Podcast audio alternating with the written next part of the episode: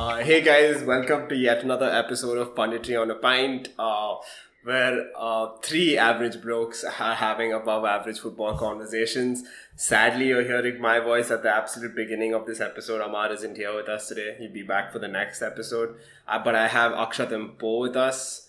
Uh, say hi to the guys, Akshat and Po. Uh, hi. I, I don't know when all four of us are going to be on a pod again, but it's fine. don't have to be so depressing, bro. It's okay. Hey, Po. So, um, I think it's been a long time since uh, I don't. I think this is my debut in terms of hosting an episode. So it's gonna be as bad as it's gonna be, guys. That's just sort of a heads up. but uh, yeah, so let's get straight into it. I think um, just so the listeners sort of get a behind the curtains peek into our incredible creative process for the past 20 minutes we have been actively actively deliberating as to what we're going to record today because of course we are, haven't you know planned in advance and i guess that has its pros and cons.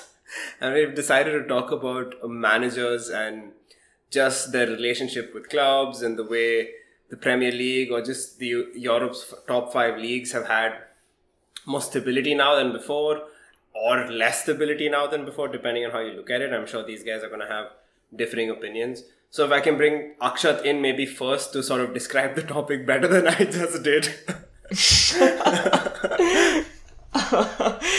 um, yeah, I mean, I, I think it, it's worth a conversation about how managers basically leave their clubs, right? Because there, there are a lot of ways it can happen. You could leave at the pinnacle of your career to better things and still maintain a good relationship with your club.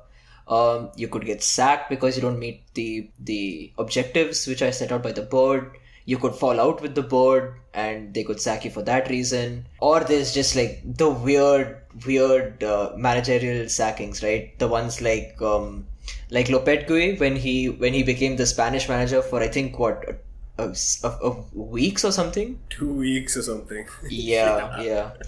But um, what you said is actually interesting, Vaishnav, because I think it's both. There is more stability as well as less stability, weirdly, because uh, at the top end of at least the Premier League, you look at the teams uh, in the conversation for the title and a little bit further up top of the table. Um, City, Liverpool, United now have a very stable environment around the manager. I, I'd even consider Arsenal in that list because they seem to be sticking by Arteta no matter what.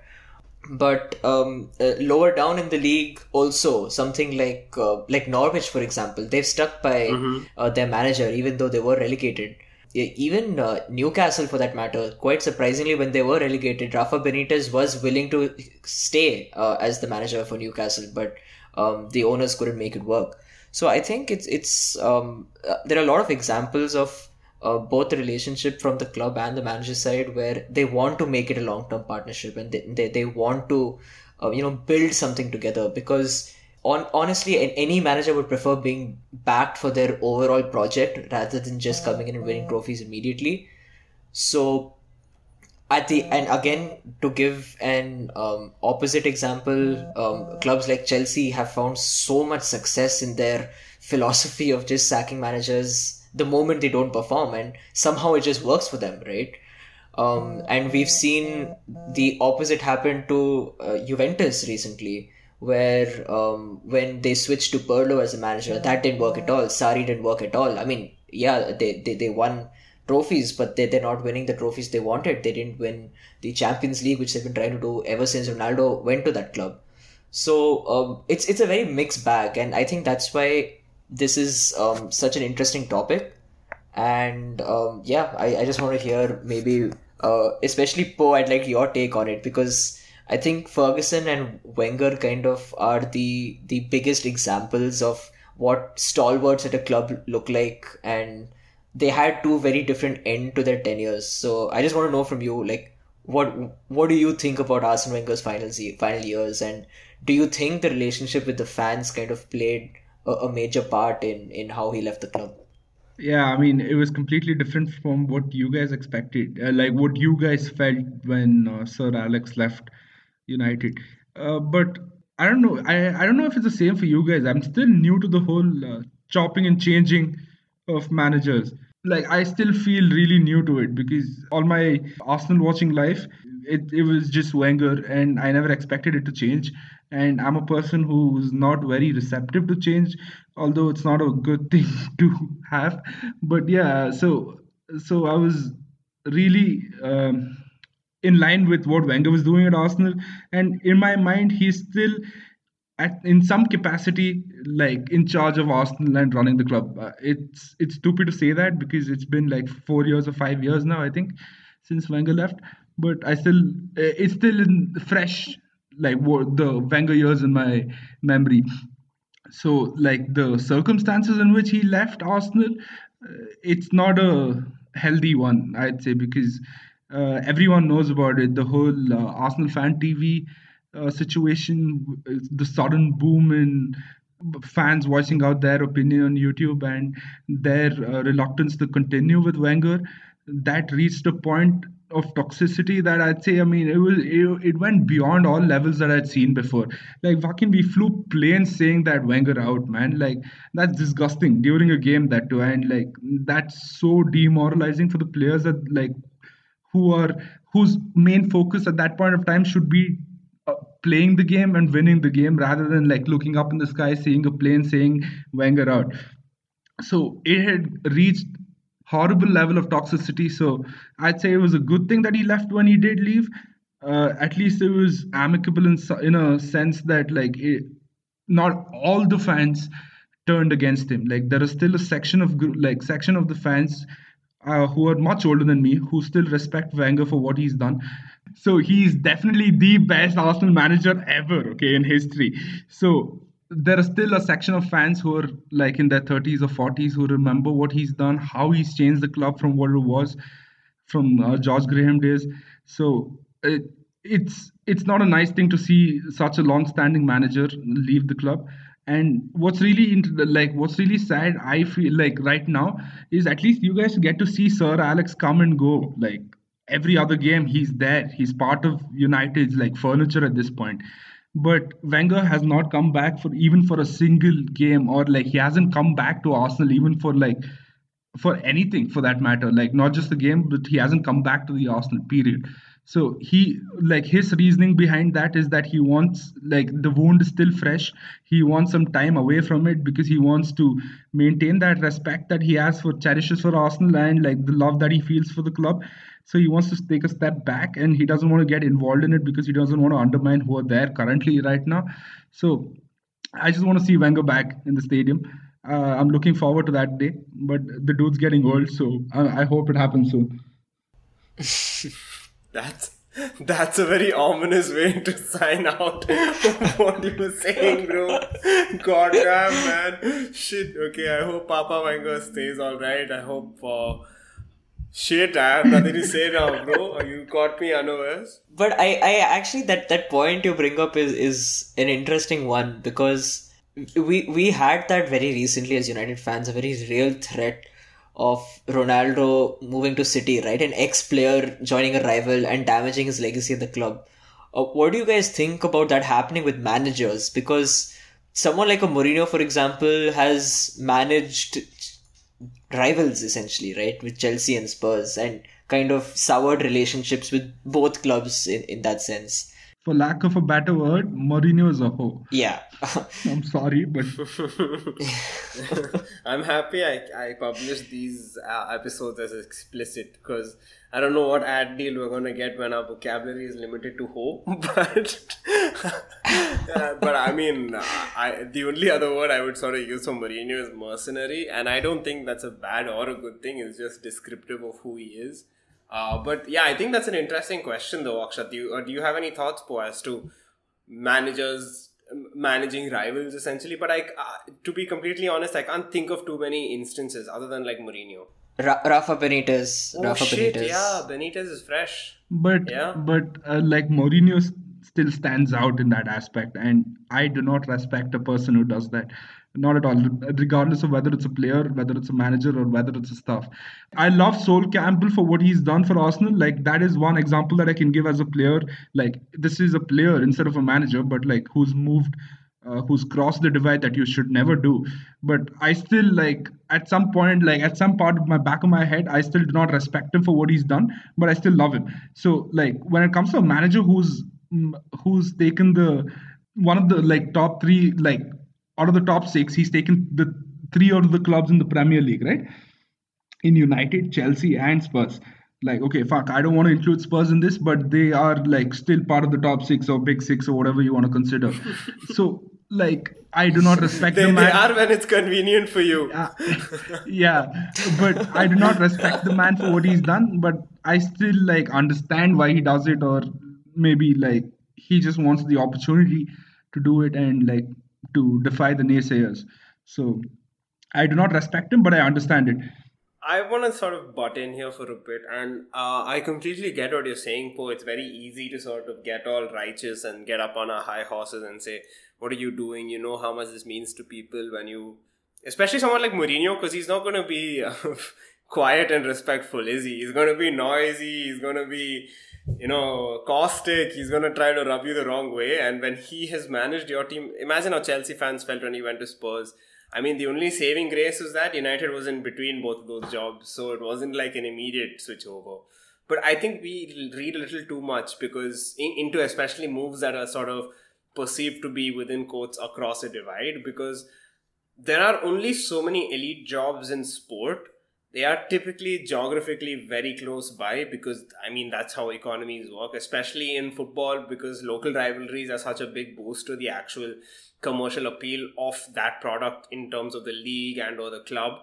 It's very common for teams to be situated close to each other playing in the same league and sort of having a symbiotic relationship like united and city towards the start of the 2010s when we started fading away and city started becoming without a shadow of the doubt the best team in the league that for the premier league was great because two clubs close to each other from the same city great for the city great for the fans. If you're from Manchester, you're proud of City as well. I mean, I guess uh, some might not be, but the, there's there's definite local sort of allegiances that build up, and I don't think it's fair for us, especially London. If you think about London, the amount of great and historic football clubs that that city has sort of sprout up into the Premier League, and notwithstanding the ones that aren't even in the league, I think if you think about it, if you're a great manager in the Premier League and you're essentially he he didn't get screwed out of his first job at Chelsea, but uh, I would argue that out of his second job at Chelsea, he sort of did get screwed over with all the players downing tools. Now I understand that that's also because of him. Definitely, as United fans, we know that firsthand.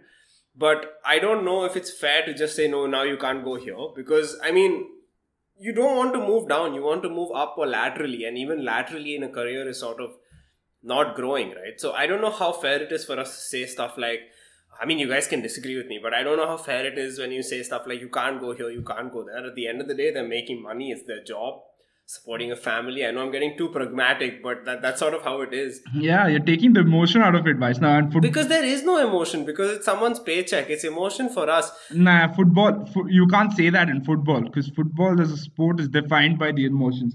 100%. I'm the first guy to like I completely I empathize with everything you're saying. I don't disagree with anything you're saying. Okay, but I think us as fans, sort of, we like to have it only one way and not the other. And one thing that sort of displayed that to me was Pep Guardiola's comments this week about the City fans. So, uh, for the listeners to know, we're recording this on the 18th of September. I think it's 19th now for Po. Yeah, we're on that. Uh, double time zone grind, guys. Please like and subscribe. but, uh, so Pep Guardiola came out and basically said, you know, I I am managing my team well and I'm making us play well. I wish more fans come to watch us play or something like that. I could be paraphrasing, and he's gotten a lot of stick in the press from City fans for saying that but I, for me that's sort of double standards right? Because every day i mean we have a podcast telling managers what to do basically right? But when managers come out and tell us how to be fans no one seems to care. And everyone seems to think that they're sort of um, uh, not attached. They aren't yeah out of touch. They're not you know they aren't part of the rooted football culture so they can't they have no right to say that to us. But if anything athletes at the highest level are the most intertwined with the sport. They have literally given their life to the sport as opposed to us who are, you know, weekend warriors, for the lack of a better term. but I mean, I, I you guys can definitely disagree with me, but I I disagree on like I disagree on this as well, like the whole Pep Guardiola situation. But I just want to finish another point about Mourinho. The dude's done this his whole life, man. Mm-hmm. It's not like he's not just he's not just done this in Premier League. Like wasn't he like assistant to somebody at Barcelona? Like He was a he, he was a translator. He was a translator under Pep. Yeah. I think. yeah. he- was it? I, I, didn't he have like some capacity in foot, like in terms of the football, or rather than I don't think he was in the non-playing technical staff, but I guess technically he was because if you're a translator of the coach, you're essentially an assistant coach. So I guess he was. Yeah, but okay, I might I might be wrong, but then I thought he was part of some in some capacity related to the playing side of the club. I guess I mean I guess technically you are right because he was translating directly for one of the first or reserve team at that time coaches. So that would make him part of the sort of playing side of the equation. So he was very much part of the football club, but I don't think he had sort of sway and on-field decisions and stuff. I think he was doing his coaching badges at the time as well, so he was getting qualified. No, but but even to Mourinho, I mean, he, he keeps. I mean, he not keeps. He, he kept saying of, of the special relationship he has with um with Inter, right? And I think he's even quoted saying that I that it's the club I hold dearest to my heart and all of that. And he's out there managing Roma, which of course is not a direct rival, but no, I, I kind of agree with you on the on the pragmatism of it that as a person who's looking for a job for his career, right, and especially someone like Mourinho, there are only going to be a certain number of clubs willing to pay you that much, and um, even you know clubs which you which you're willing to join in terms of your own pedigree, right? Yeah, exactly, exactly, exactly. So, um, at the same time, I think that we like to romanticize the idea that if a manager wins with us and is successful as us, then they are as invested into the club as we are, which is not the case because there is always going to be that abstraction for a manager that it's a job for them. And I don't think it's wrong for us to ask for it because as fans, that's what you want. But at the same time, you have to also understand that at the end of the day, it is a job and they will take whatever you know comes their way. So I'm kind of on the fence. Like I know both of you are on opposite sides, but I'm kind of on the fence about this. It's nice to have a moderating presence. Yeah, Akshat, you know what you said about like managers not might not be on the same wavelength as fans, and I think that is exactly why I don't think Pep has. Uh, Pep is on the right side when he says the fans should like be of more like be attending more games and like yeah because Pep Pep has openly said that when he runs the when he finishes this contract he's going to step away from Man City and like probably take up an international role. But the fans are there for the en- their entire lifetime. And Pep no I, I get no I'm not saying that Pep isn't like com- just because he's leaving he's not as invested as the fans. But hmm. the thing is Pep is in a position of the highest standard in the club. Correct. he's part and parcel of the club right now. He earns huge amounts of money from the club. He travels with the team everything's possible and it's easy. It's easy for him to just nonchalantly say that there should be more fans attending.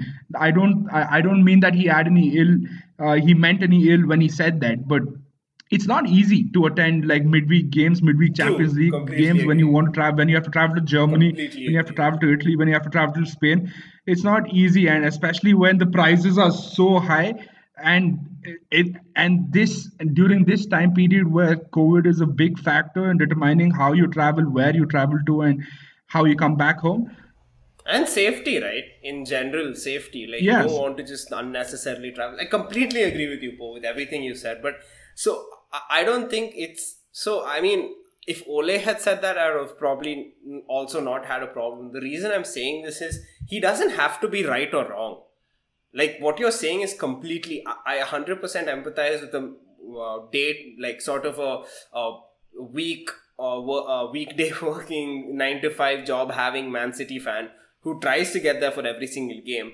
But we, I mean, are testament to the fact that you don't. I, I've never been to Old Trafford and watched the game, but I've been watching that team play for almost like fucking 15, 16 years, right? So it's not about. I- agree with you. Okay, it's it might feel a little unfair for a fan to hear a fucking multi-million dollar earning manager say, "Bro, come watch our sport." When that guy is trying to sort of, you know, he's just off furlough. He's trying to get his kids back, fucking into school and shit like that. I completely get what you're saying, especially in the current climate. But I think there are a lot of fans who don't fall into that boat. uh, clubs like City, clubs like United, clubs like Chelsea and Arsenal, uh, the majority of day uh, match going fans are sort of match going fans who are religious and go have like season tickets and have a seat with like a fucking name plate on it and shit like that. There are fans at that side, but there are also now, especially because of how commercial it is, there are tourist fans, right? There are people like us who save up maybe for a couple years and then get a chance to go and watch a game and that's how we do it and at any given time at these premier league grounds there are a large portion of those fans and i think Pepe sort of he has uh, sort of constructed his own downfall by making city such a worldwide name because you're going to have such global appeal but a lot of that might not be local right also adding to the fact that united is a big historic club from the same city so I, I get that. I completely got what you're saying. It's not fair for these guys to expect them to travel to fucking random places in Germany, Kazakhstan, shit. Okay, City don't play Europa League like us, but so they're traveling to more glamorous places. But I mean, but one, one thing that sort of bugs me about fans is we have this, and this is me included. This is 100% me included, and I know why. It's because we're so emotionally invested in it. We feel like anybody else who's earning money at that elite level owes us something. But for me, I mean, I am 100% on that boat, but there's a lot of times where we sort of have to look at ourselves and realize they aren't getting paid a lot of money just because they're getting paid a lot of money. Uh, I love this argument of pay teachers and doctors as much as you pay athletes, sort of flip around the pay scale and then we'll see because that's who's worth more. I completely agree with that in the holistic view of things. But the reason athletes and managers are getting paid that much is genuinely 99.999% of the earth's population cannot do what they're doing physically and mentally there is Definitely. just a capability issue i'm not saying everybody can be a neurosurgeon i'm saying there is higher demand because there is more supply just more people are doing that which is why it's it's very difficult to do that as well but there's not as much commercial fucking interest in it right we aren't staying up tuesday midnight watching I was going to say Neurosurgeons Champions League. Man, my I'm at a loss for words. But you guys get what I'm sort of saying. So yeah. that's sort of when we take it and you know miss I guess Pep could have, you know, worded what he was saying better. I completely get what you're saying. Be a little more sensitive to fans who maybe might not take that the best way. But every week we second guess what managers are doing. Pep Guardiola, one of the greatest managers of all times, is second guessed by us, by everyone when he does something stupid in air quotes in the Champions League. But when he gets to say something about fans, we get a little too defensive, you know. At least that's what I'm just going to slide in here, Vaishnav, and say that uh, City were held goalless at home uh, by Southampton. So what we said about them not having a striker is hundred percent validated. One hundred percent. No one can argue against us anymore. so we second guessed Guardiola, and we were right. So I guess my last two minutes rant has sort of been overruled by Akshat. I want to just add to that rant, but like before we move on uh, the whole thing about like the regular match going fans who have like in clubs like united city sorry chelsea and arsenal and like liverpool like especially liverpool these clubs you got to remember the fact that like most of those people are from a generation or two like old like they're older than us. The the new generation it's it's really hard for like the current generation to be to go on the same level as like the old generation. And clubs are finding it harder and harder to get like new people to take up the mantle of the like the old season ticket holders and everything. I know like there's like the season ticket lines are like 100 years old and many people are there on the queue for like 20 years 15 years and all that. But for a for a new fan to pay like 60 70 quid or whatever it is every single game and like attend those games uh, diligently it's i don't think it's possible right now to do it's it. Not. Like, it's back not. then it was just like a pastime when like you could like even a kid could go with his pocket change and like nearly go for like every single game like with his just with his pocket money. I don't think it's possible right now though. No no it's 100% not. I completely agree. So just to bring it back to managers though um let's look at the more positive side of things. Like do you what do you guys think of in terms of okay when i say project manager and when i say win at all cost manager can you guys give me sort of names that come to your mind when i just when you hear these terms? So when i say project manager akshat and po whoever was sort of ten hag. Ten hag's a good one. That's um, interesting. Um, I, I i'd put ole in that category too project manager. Love it. Love it. Klopp klopp for sure. Yeah, definitely Klopp. Yeah. And I think Arsenal want Arteta to be also the same thing, long term, like built for the future, and not just like instant fix. We've tried that, but it's not worked. So Yeah. On the other hand, you have Mourinho, you have Ancelotti, who I think is a, a win right now. I think even Zidane, for that matter, weirdly, even though he's managed just Madrid, he just leaves whenever things aren't going his way. He doesn't want to stick around and, you know, deal with any bullshit. So, yeah, I, I, that's that's an interesting question because as football fans, what do you you want your team to win, right? Like hmm. that's that's all you want. But at the same time, you get more attached as a football fan if you have that story of someone who's built the club up, their own squad up, and over time that progress comes, and then it finally comes to fruition. You feel a bit more involved. But would you exchange not winning anything for four years to winning one trophy in five years, or would you rather win every single year? That's exactly what I was going to come to. That's that's really interesting. no, but then of. there's no guarantee that you're going to win every single year, right? Like look at like Mourinho trying to trying to be an instant fix at Spurs. That no, that's not going to happen. Like that never worked. Like I don't know if you can say never works because last season we've had the Mourinho example. Uh, I mean, Mourinho and Spurs, like that was never a good like match. Expecting Mourinho to get them a trophy instantly. I mean, he got them really close. Like he got them to the finals, and he couldn't play the finals. We were talking about in the pre, the pre-recording scenes. They didn't let him manage the finals. So Yeah, I mean, you never know. But then, thank God for that. Um, but yeah, coming back to that, you you never know. Like that only works, Akshat, if like you have managers like Pep. Like I still consider Pep as not a project manager, but like on the other side of the scale, where like you just give him the tools that you need to win right now. He's not going to build for the future. Uh, he just go he's just going to get you that instant victories and instant trophies. But then there are very few managers in the world to do the get like who can do that. But to be fair, he has sort of made this Man City squad in his sort of image, right? He's he has really changed the team in terms of the profile, how it plays. When he came in, the squad that was there, the squad that's there now. So I I get what you're saying, but I feel like Pep has a foot in both doors, where he is a project manager because he's got a philosophy. It's it's great you bring that up because I think I, if we're talking about manager sackings, I think one of the most unfair sackings ever was the predecessor for Guardiola at Bayern. It, it was Jupp Jupp Heynckes. I, I have no idea how to Yeah, pronounce his name. yeah, yeah. Yeah. Yeah. and he won the treble the previous year, Yeah. and and he was willing to extend.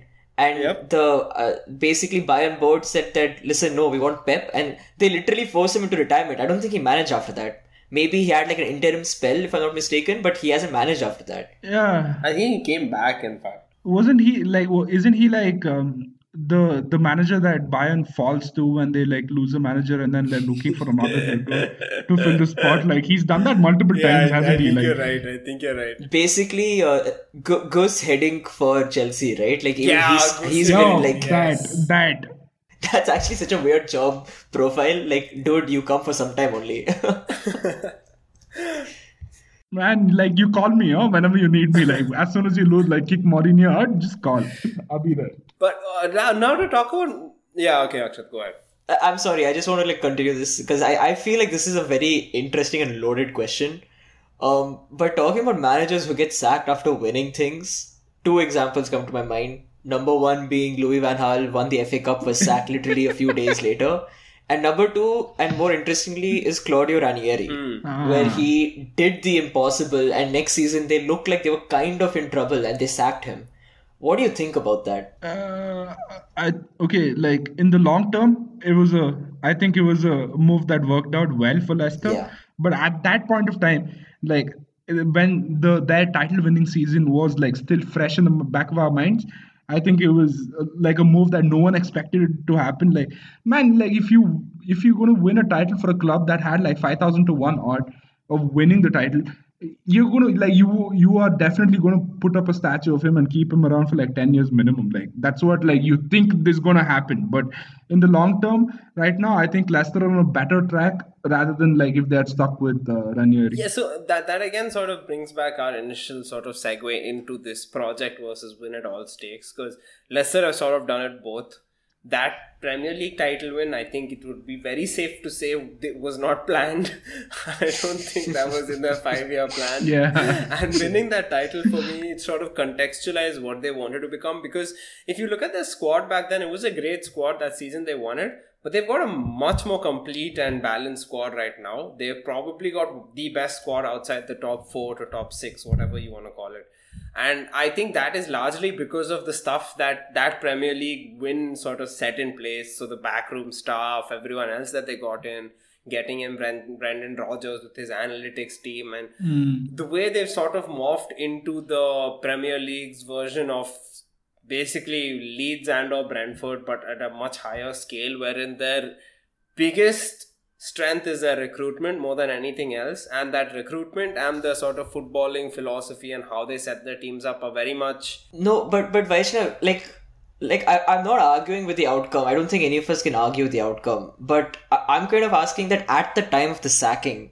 at that particular time w- what do you think? Like do you think clubs should show loyalty? No. I don't think there's any such thing as loyalty from either side and I think that's okay. fine because sports is inherently capitalistic. It's a meritocracy. The best is staying. I completely get. There's another side to it though. There's the commercial side to loyalty, right? Which is why I think Ole has sort of succeeded because we, like we said 50 times on this podcast, even Arteta for that matter, Emery and Mourinho had a bad juju. It, there was just something indescribable about the spells towards the end at the respective clubs where no one was happy. The players, the manager, the fans, no one was happy. And I think that commercial decision of getting in someone who is in quotes a crowd pleaser turned out to be good. So you have these sort of, you know, I can't be loyal to an Emery or a Mourinho because I have these sort of bigger goals in mind. You do have that because I don't think teams or players like playing, non-playing, and like staff and actual sporting organizations, there's no loyalty. I don't think loyalty has ever been present, even in whenever it was. Probably since sport has been professional, I don't think there has been loyalty. But I think what we're seeing these days with these ex players coming back to their sort of fabled clubs is the nostalgia factor and sort of commercializing that. So I think that side of it definitely was like yeah, keeping Ranieri would have been good because he's sort of a historic Premier League coach just in general, right? He's just yeah. one of the most historic coaches within the league's history. Just I would yeah. say top five, six, just no, because of that one yeah. season, right? Yeah, and it could be argued that he is the most historic Premier League coach. Like I, that would not be a hard argument to make. It, it probably is the best story the Premier League has ever had. So yeah, you could make that argument. Ever had exactly. So and and for me that is football right? I mean that one season was what football was where everyone towards december was like no surely it's not going to happen. And then as march is coming close you're like shit it's happening. And I, I, think every single fan i think arsenal po you were very close to winning the league that season right? A couple of uh, second. They finished no second. but i think in january of feb there were a couple of run of like two three games where two uh, draws and one win or something like that where Leicester and Tottenham started pulling away, and then of course Tottenham, like they do, bottled it. Five one to Newcastle, five one to a Newcastle side that were getting relegated, and like that game, like like the entire fan base were like in doubt whether Benitez was going to stay on or not, and like that atmosphere was incredible. Okay, I don't know why I remember that, but I just wanted to throw it in. I'm loving. I, I, this post Schadenfreude is such man, it's it's it's some it's a sight to behold when you hear Po talk about Spurs. It's like the light in his eyes, man. The light in his eyes. The fire. okay. the fire in his soul and the twinkle in his eyes. okay, but so now to sort of go back to let's finish it on the Mourinho. I, I hey, but no, no. One second before you jump back to the Mourinho part. Like what do you said about um, the whole nostalgia factor about players coming back as managers.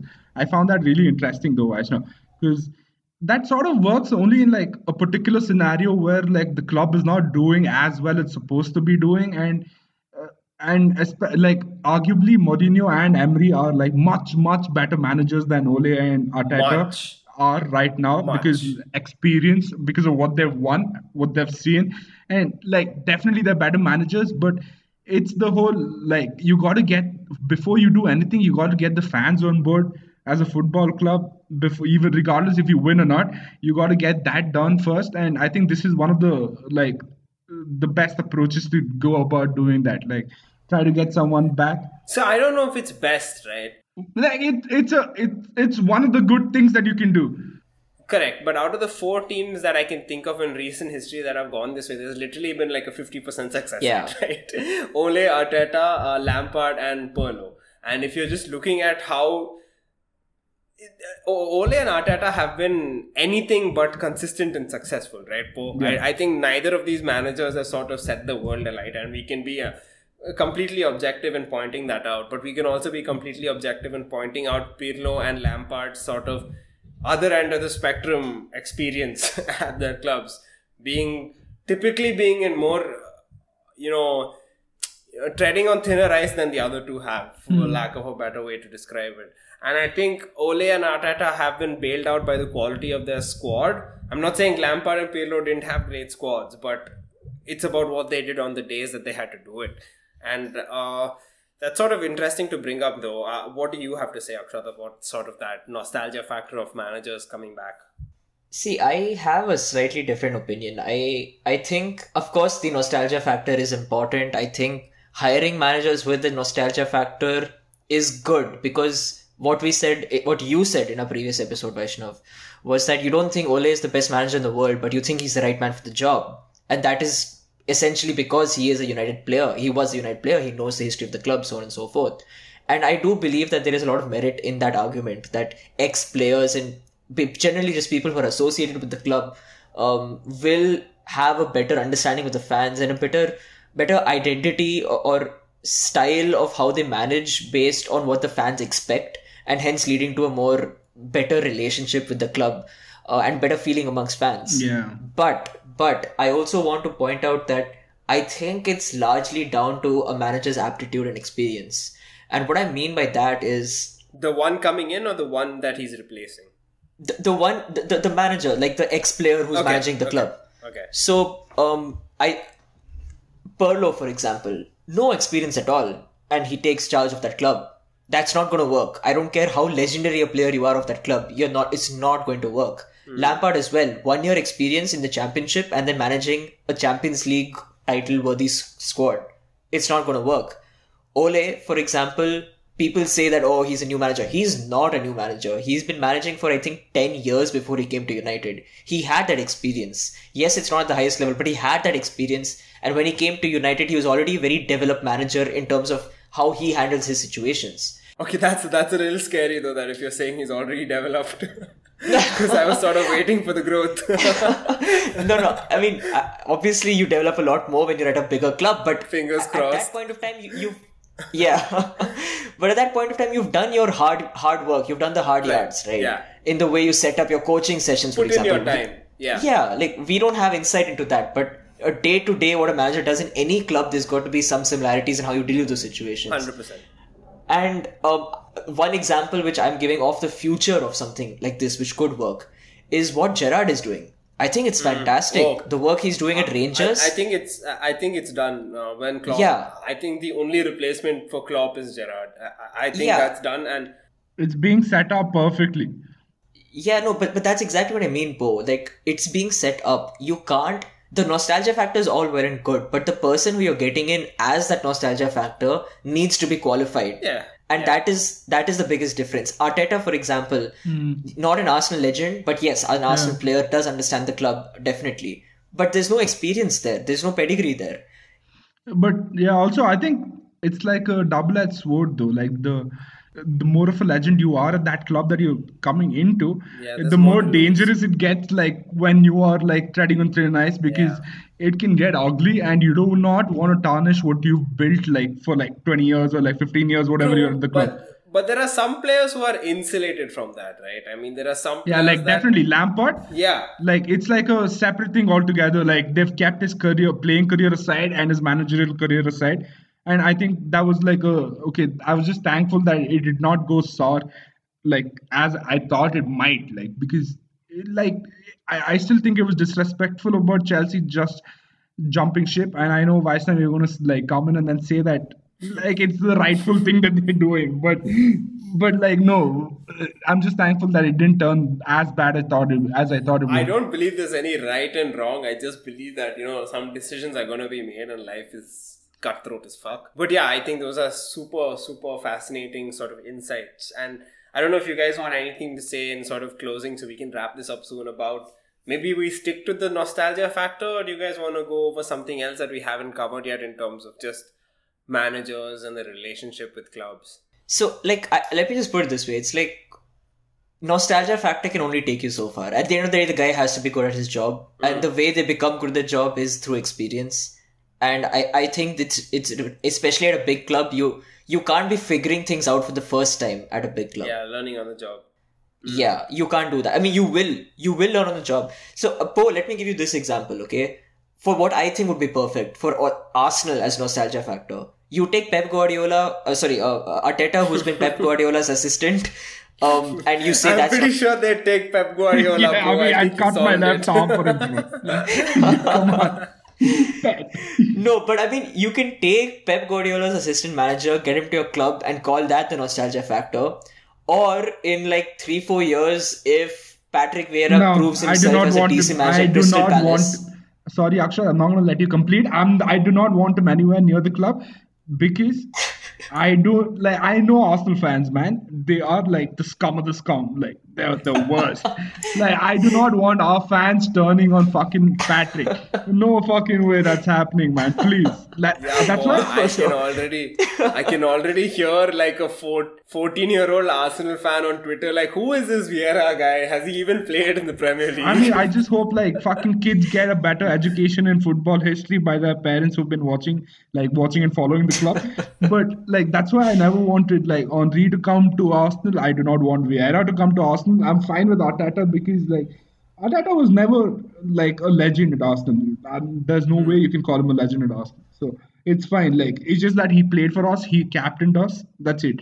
That's where it ends. No, I, I was speaking purely from a point of view that how qualified they are for the job. But yeah, I mean, I think you make a very valid point where there are just some relationships we just don't want to sour. Yeah. And yeah, I guess I, I agree with that. But there's always an anomaly also, Akshat. Like when you're talking about experience and nostalgia, uh, Pep, the almighty Pep, fucking motherfucking Barcelona, man. Like he just stepped in and took over.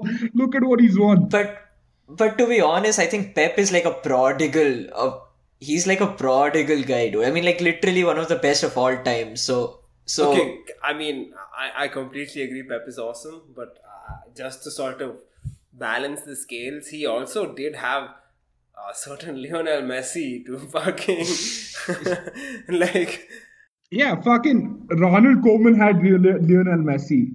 What is his like? What's the other? True. What's the predecessor's name? True, and there's also the argument to be made that Messi is where he is because of Guardiola helping yep. him at the start of his career. Completely agree, but I think it's also sort of so he did have two to three years with the reserve squad, which plays in the lower divisions in Spain, which is great experience because it's essentially first team management. He did have generational talents coming through although his he also did have an entire club set up in the system that he want there were so many things sort of in Guardiola's favor that is very hard for any other coach to get right now.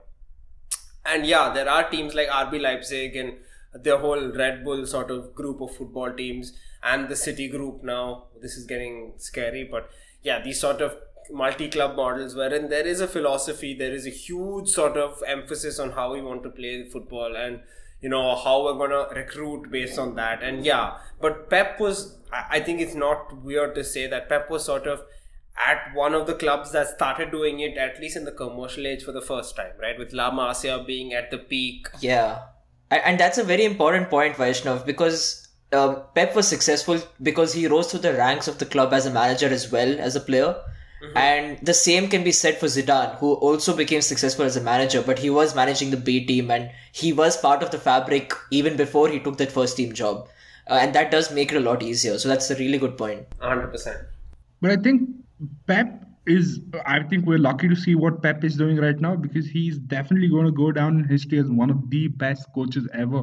The man uh, already, like, I know Barca played in a certain style of certain style of football, but he did bring back the Cruyffian principles to Barcelona.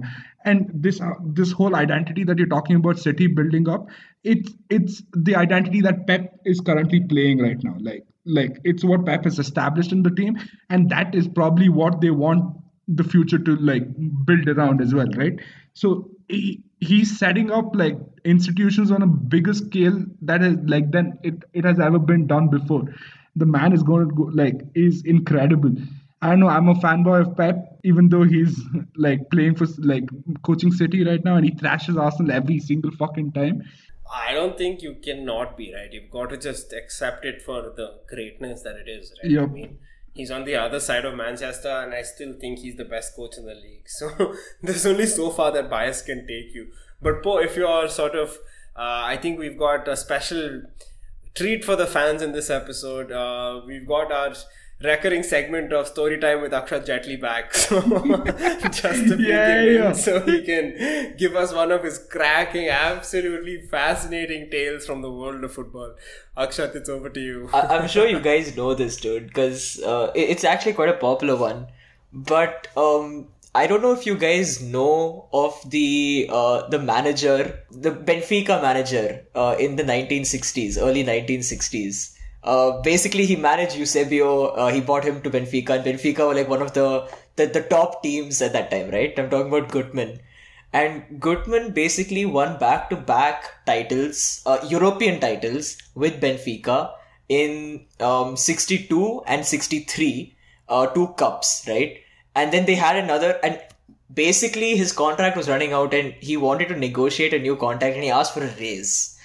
And the owners of Benfica at the time declined and they said that we are firing you because you asked us for a raise. And what he did is he said these words. He said that now, even in a hundred years, Benfica will never win a European final without me. Now, uh, Benfica have reached the European finals. He made a fucking hex on them, bro. He cursed them. He straight out voodoo cursed them, bro. Yeah, yeah. oh fuck. So Benfica have reached European finals in '63. The year he left, there was another final which which um, they reached. They lost that in '65, in '68, in 1988, 1990, 2013, and 2014, and they've never won a European trophy since he left. man like So they've So- got like 20 odd years left on their hex, I think, the expiry date of that. No, no, 40 maybe odd, Benfica. 40 Holy odd. shit, yeah, na- 2060, whatever. Holy Yeah. shit. So I think I think we we should end this by saying be careful what you wish for. be careful with the way you fire your managers. You never know No, I think we should happen. end this by saying do thorough background checks on anyone you recruit and make sure they don't have black magic is part of the roots roster fucking. okay, I, I don't know if you guys can hear that uh, cop car in the background, but I guess that's a great way to end this week's episode. Considering what we were talking about, it's been a nice. It's been a change of pace, not having Amar host this and instead realizing how fucking hard his job is. Uh, Keeping us focused. because I, I don't even I, right now gun to my head i do not know what this episode is about but uh, anyway um thank you for joining us guys. Thanks for getting to the end of this. Thanks akshat and po for joining me. It's hard to schedule these but i mean we keep getting them out. It's all about that grind. And like and subscribe guys. Reach us reach out to us on insta or twitter if you have any questions for an episode or you know just generally to get in touch. Thanks. See you guys soon